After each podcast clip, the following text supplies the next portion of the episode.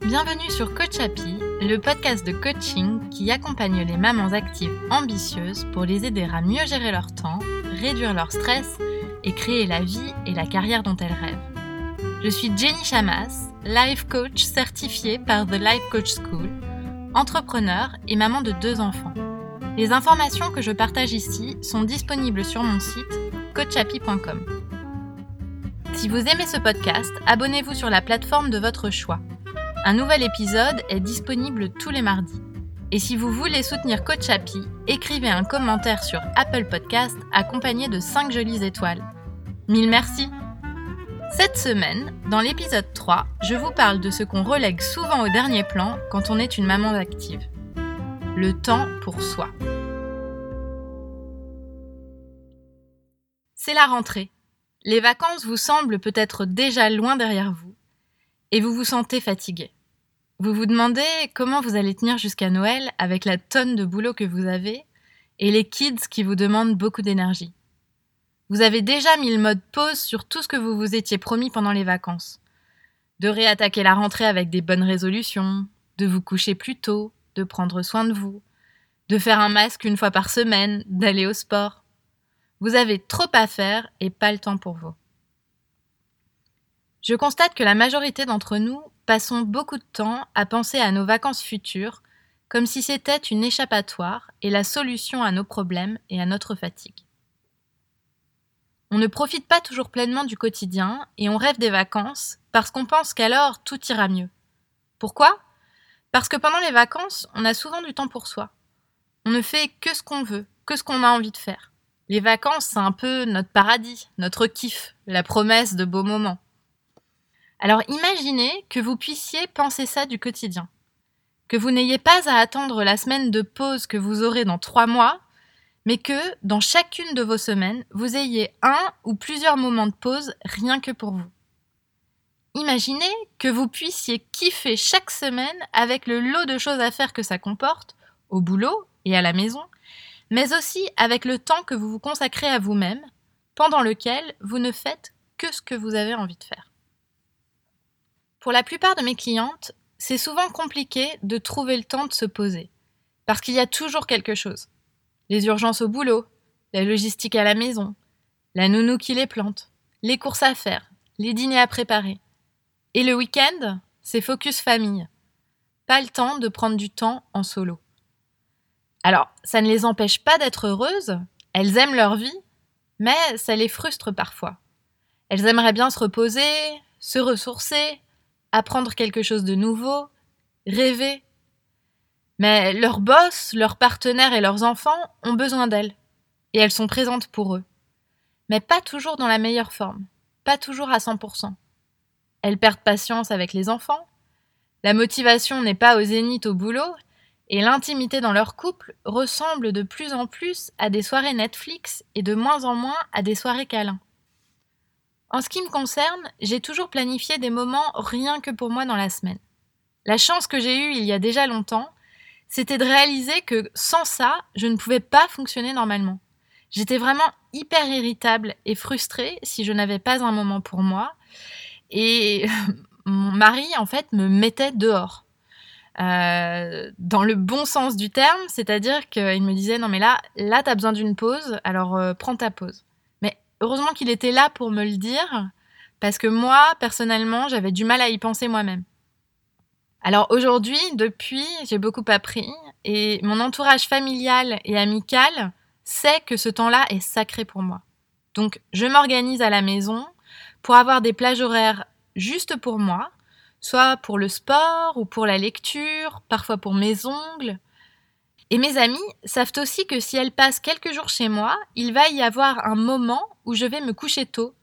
C'est un moyen pour moi d'avoir euh, du calme rien que pour moi. Et en fait, ce que ça produit dans ma vie, c'est que je me régénère.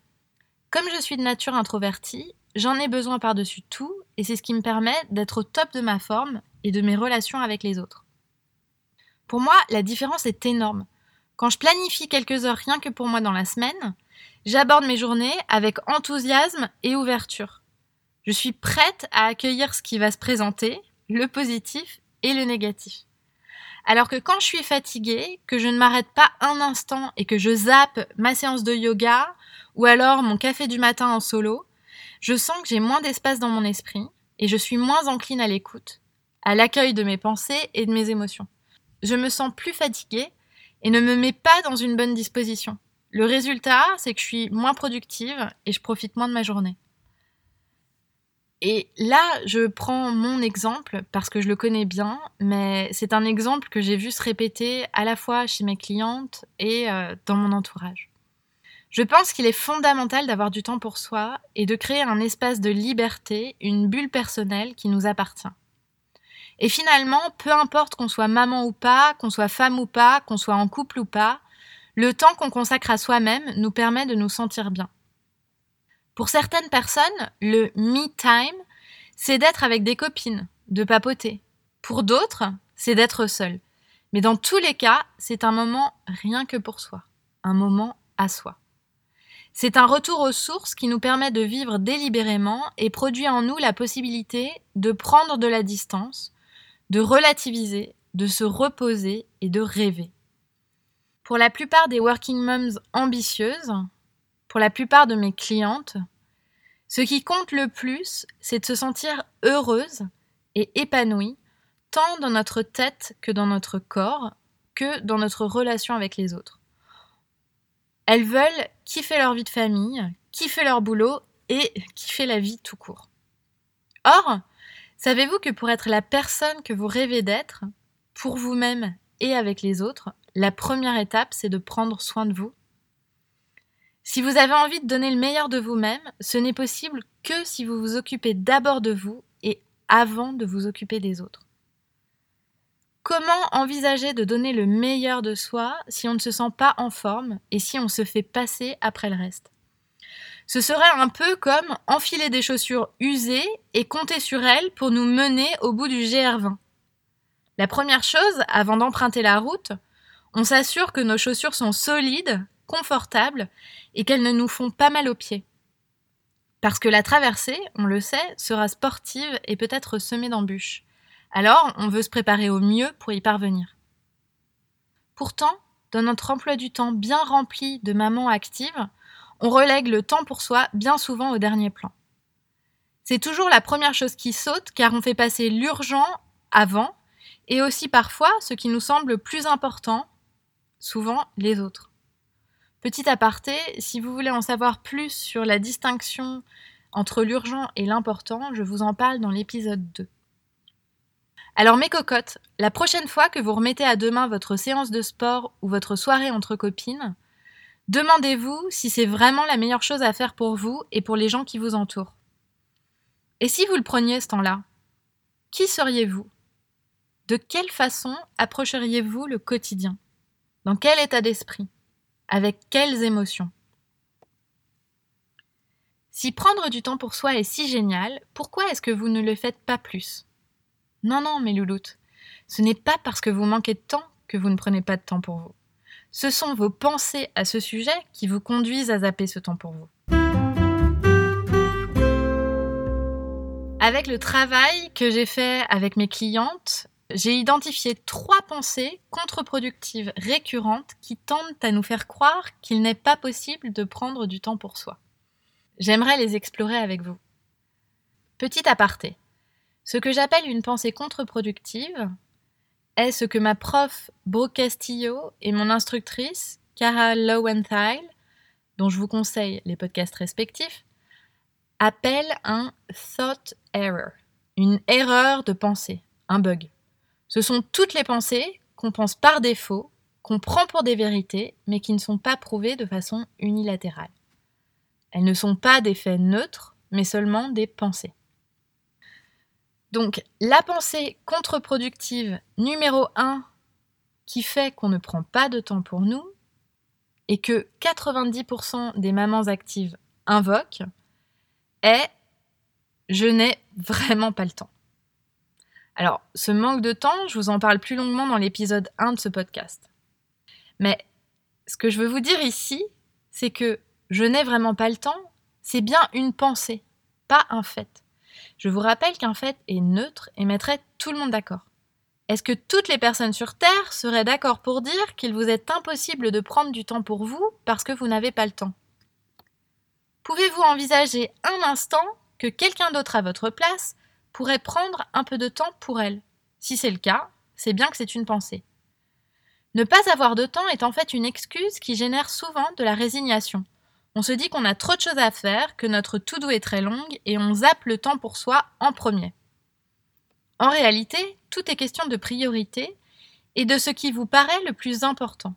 Par exemple, si votre priorité est votre travail avant vous-même, vous penserez aisément que vous n'avez pas de temps pour vous et vous trouverez une liste d'excuses qui le prouve. J'ai beaucoup de boulot, si je pars plus tôt, je ne finirai pas ma to-do list. Mon équipe aura peut-être besoin de moi en fin de journée, etc. Pourtant, penser que vous n'avez pas le temps est contre-productif. Cela ne vous apporte pas de solution et ça vous donne toutes les raisons de surtout ne pas trouver du temps pour vous. Et si à la place, vous vous demandiez comment faire pour trouver un peu de temps pour moi, vous verrez, les solutions émergeront. Je peux partir 30 minutes plus tôt du boulot. Je ne planifierai plus de réunions en fin de journée. Je vais demander à la nounou de rester une heure de plus. Je vais demander à mon partenaire de prendre le relais et de me laisser la soirée.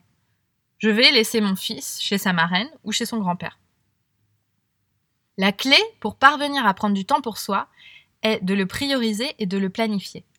Ne partez pas défaitiste avant même d'avoir essayé. Vous aurez plus de chances de trouver du temps pour vous si vous êtes ouverte à l'idée que c'est possible et si vous le planifiez avant le reste. C'est un exercice mental, un changement d'état d'esprit. Ce n'est pas facile, mais franchement, ça fait tellement de bien que je vous le conseille.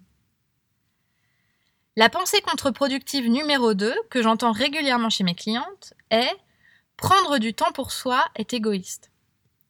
C'est quand on pense qu'on devrait être en train de travailler ou de s'occuper de la maison plutôt que de s'occuper de soi. On se trouve égoïste quand on se donne la priorité et on culpabilise. Quand on privilégie du temps pour nous à la place du boulot, on se dit qu'on ne fait pas le maximum dans notre travail, qu'on pourrait faire plus. Si on prend du temps pour nous sur notre temps personnel ou familial, on pense qu'on n'est pas une mère assez présente, qu'on devrait prioriser nos enfants sur le reste, qu'ils ne seront bien que si on leur donne tout le temps et qu'on est toujours à fond. Cette pensée toxique, les femmes l'ont intégrée depuis la petite enfance. C'est un conditionnement social implicite qui suppose qu'elles sont censées s'occuper de tout le reste avant elles-mêmes. Cette croyance est parfois si profonde qu'on la prend pour une vérité. Alors mes poulettes, vous pouvez croire ce que vous voulez, et mon objectif ici n'est pas de vous juger. Tout est une question de choix. Si cela vous procure du bien-être de penser que vous devez vous occuper de tout le monde avant vous-même, aucun souci. Mais si vous êtes frustré, fatigué, alors je vous montre que cette pensée est optionnelle. À votre avis, qu'est-ce qui bénéficie le plus à vos enfants?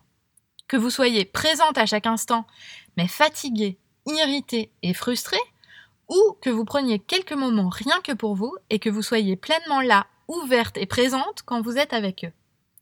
Tout est une question de point de vue. Vous pouvez vous demander si vous avez envie de croire que prendre du temps pour soi est égoïste. Est-ce que cette croyance vous est utile? Qui seriez-vous si vous preniez du temps pour vous? Quel manager seriez-vous pour vos équipes? Quelle maman pour vos enfants? Personnellement, j'ai choisi de lâcher cette pensée et depuis, je me sens libérée et plus heureuse. C'est le cas pour beaucoup de mes clientes. Fini la culpabilité, à la place, on se concentre sur les bénéfices du temps pour soi. On est moins frustré, moins fatigué et plus efficace et présente avec nous-mêmes et avec notre entourage. La dernière pensée que je voudrais vous présenter et qui nous empêche de nous consacrer du temps est la suivante. Prendre du temps pour soi est une perte de temps. C'est quand on se dit qu'une heure ne changera rien parce que notre problème avec le temps est tel que de toute façon c'est trop peu pour nous aider à se sentir mieux. Et puis en plus, consacrer une heure à soi, c'est prendre du retard sur le reste. On ne terminera pas notre to-do list, les enfants ne seront pas douchés et en plus il n'y aura rien dans le frigo. Cette pensée nous conduit à la victimisation. On rumine notre manque de temps, on se plaint et on n'avance pas. On devient irritable, on engueule les enfants car ils mettent trois plombes à venir à table quand on les appelle et qu'ils ne veulent pas ranger leur chambre du tac au tac quand on le leur demande. Alors qu'en fait, une heure à ne faire que ce qu'on a envie de faire, c'est déjà beaucoup. C'est régénérant et satisfaisant. On sous-estime le pouvoir du temps pour soi et les conséquences positives que ça a sur le reste. Si vous vous reposez, vous serez plus en forme et plus efficace.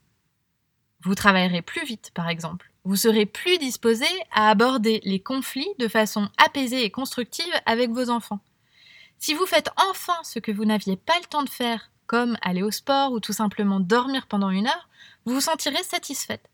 Vous avancerez avec cet état d'esprit plutôt que frustré.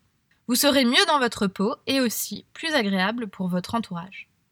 Prendre du temps pour soi, c'est en fait gagner du temps. Moins de rumination, moins de fatigue, moins de frustration. C'est un moyen de se sentir bien. Et quand on se sent bien, on est encline à l'action et on accomplit plus de choses.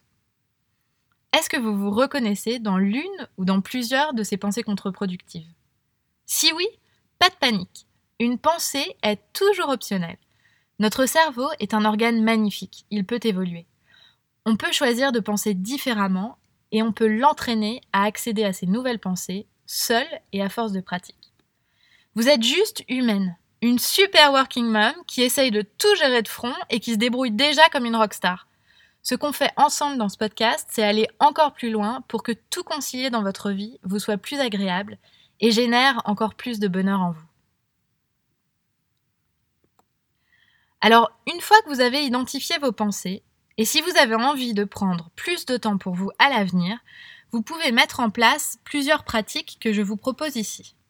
La première, et qui reste de mon point de vue l'outil le plus puissant et fondateur, prendre conscience que ce sont vos pensées et ce que vous interprétez de vos circonstances, et non pas votre emploi du temps, qui vous empêche de prendre du temps pour vous. Donc, soyez consciente de vos pensées. Dans un second temps, vous pouvez imaginer quelles pensées alternatives vous pourriez penser délibérément pour contrecarrer la première.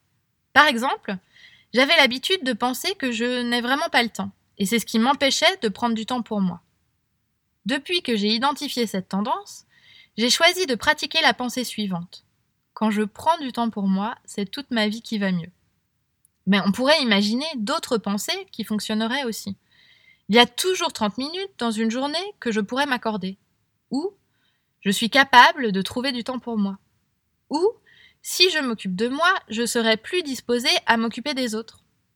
L'idée est de trouver celle qui résonne en vous. Vous pourrez ensuite l'enregistrer en rappel dans votre portable pour que chaque jour elle apparaisse sur votre écran et que votre cerveau y soit exposé. Enfin, une autre pratique qui me semble essentielle dans la mise en place de temps pour soi dans votre vie est de le planifier. Vous trouverez toujours une bonne excuse pour ne pas prendre soin de vous, car vous le savez aussi bien que moi, les urgences et les imprévus sont le lot commun des mamans actives. Alors le meilleur moyen d'y arriver, c'est de prévoir ces moments-là en avance dans votre calendrier et de vous y tenir. Si vous décidez en avance que vous le ferez, vous aurez moins de chances de le zapper une fois le moment venu. Cette semaine, je vous propose comme premier petit pas de gagner en conscience sur les pensées qui vous empêchent de prendre du temps pour vous. Demandez-vous si vous vous reconnaissez dans les pensées contre-productives que j'ai citées. Ou alors, quelles autres pensées suscitent le fait que vous ne prenez pas de temps pour vous? Une fois encore, je vous conseille de vous interroger sur ces sujets-là et d'y répondre par écrit pour développer plus de clarté sur ce sujet. Dans un second temps, je vous propose de planifier une heure pour vous cette semaine de façon précise. Vous devrez choisir le jour, l'heure et ce que vous ferez de cette heure, même si c'est dormir ou ne rien faire. Planifiez-le en avance pour que la logistique ne soit pas une excuse. Et surtout, dites-moi si ça a marché et ce que vous en avez tiré. Retrouvez les points clés de cet épisode sur le site coachapi.com. Et si vous avez aimé ce podcast, écrivez votre avis sur Apple Podcast sans oublier les 5 jolies étoiles.